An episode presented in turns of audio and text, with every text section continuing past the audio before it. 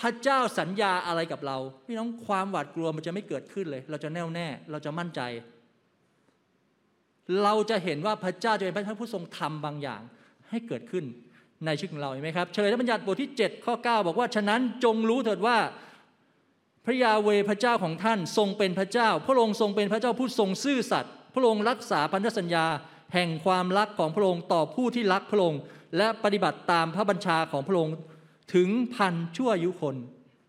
นี่ก็คือคำย้ำที่พระเจ้ามาถึงที่พระเจ้าให้โมเสสพูดกับประชากรของเขา บอกว่ารู้เถอะว่าพระยาเวของท่านทรงเป็นพระเจ้า เรารู้ไหมว่าพระเจ้าของเราเป็นอย่างไร เรารู้ไหมพระเจ้าของเรายิ่งใหญ่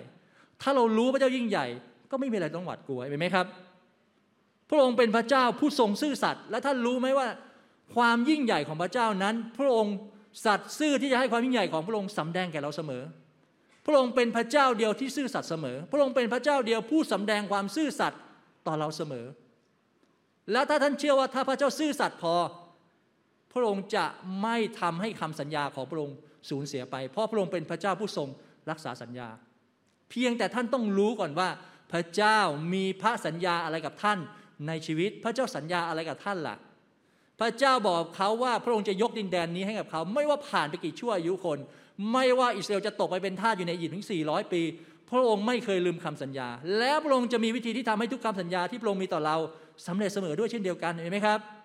เพราะนั้นอย่ารู้สึกว่าโอ้เมื่อไหร่มันจะเสร็จสักทีเมื่อไหร่มันจะถึงสักทีเมื่อไหร่มันจะบรรลุเป้าหมายที มันจะมีเวลาของมัน มันจะมีเวลาของมัน เพราะพระเจ้าสัตย์ซื่อเห็นไหมครับ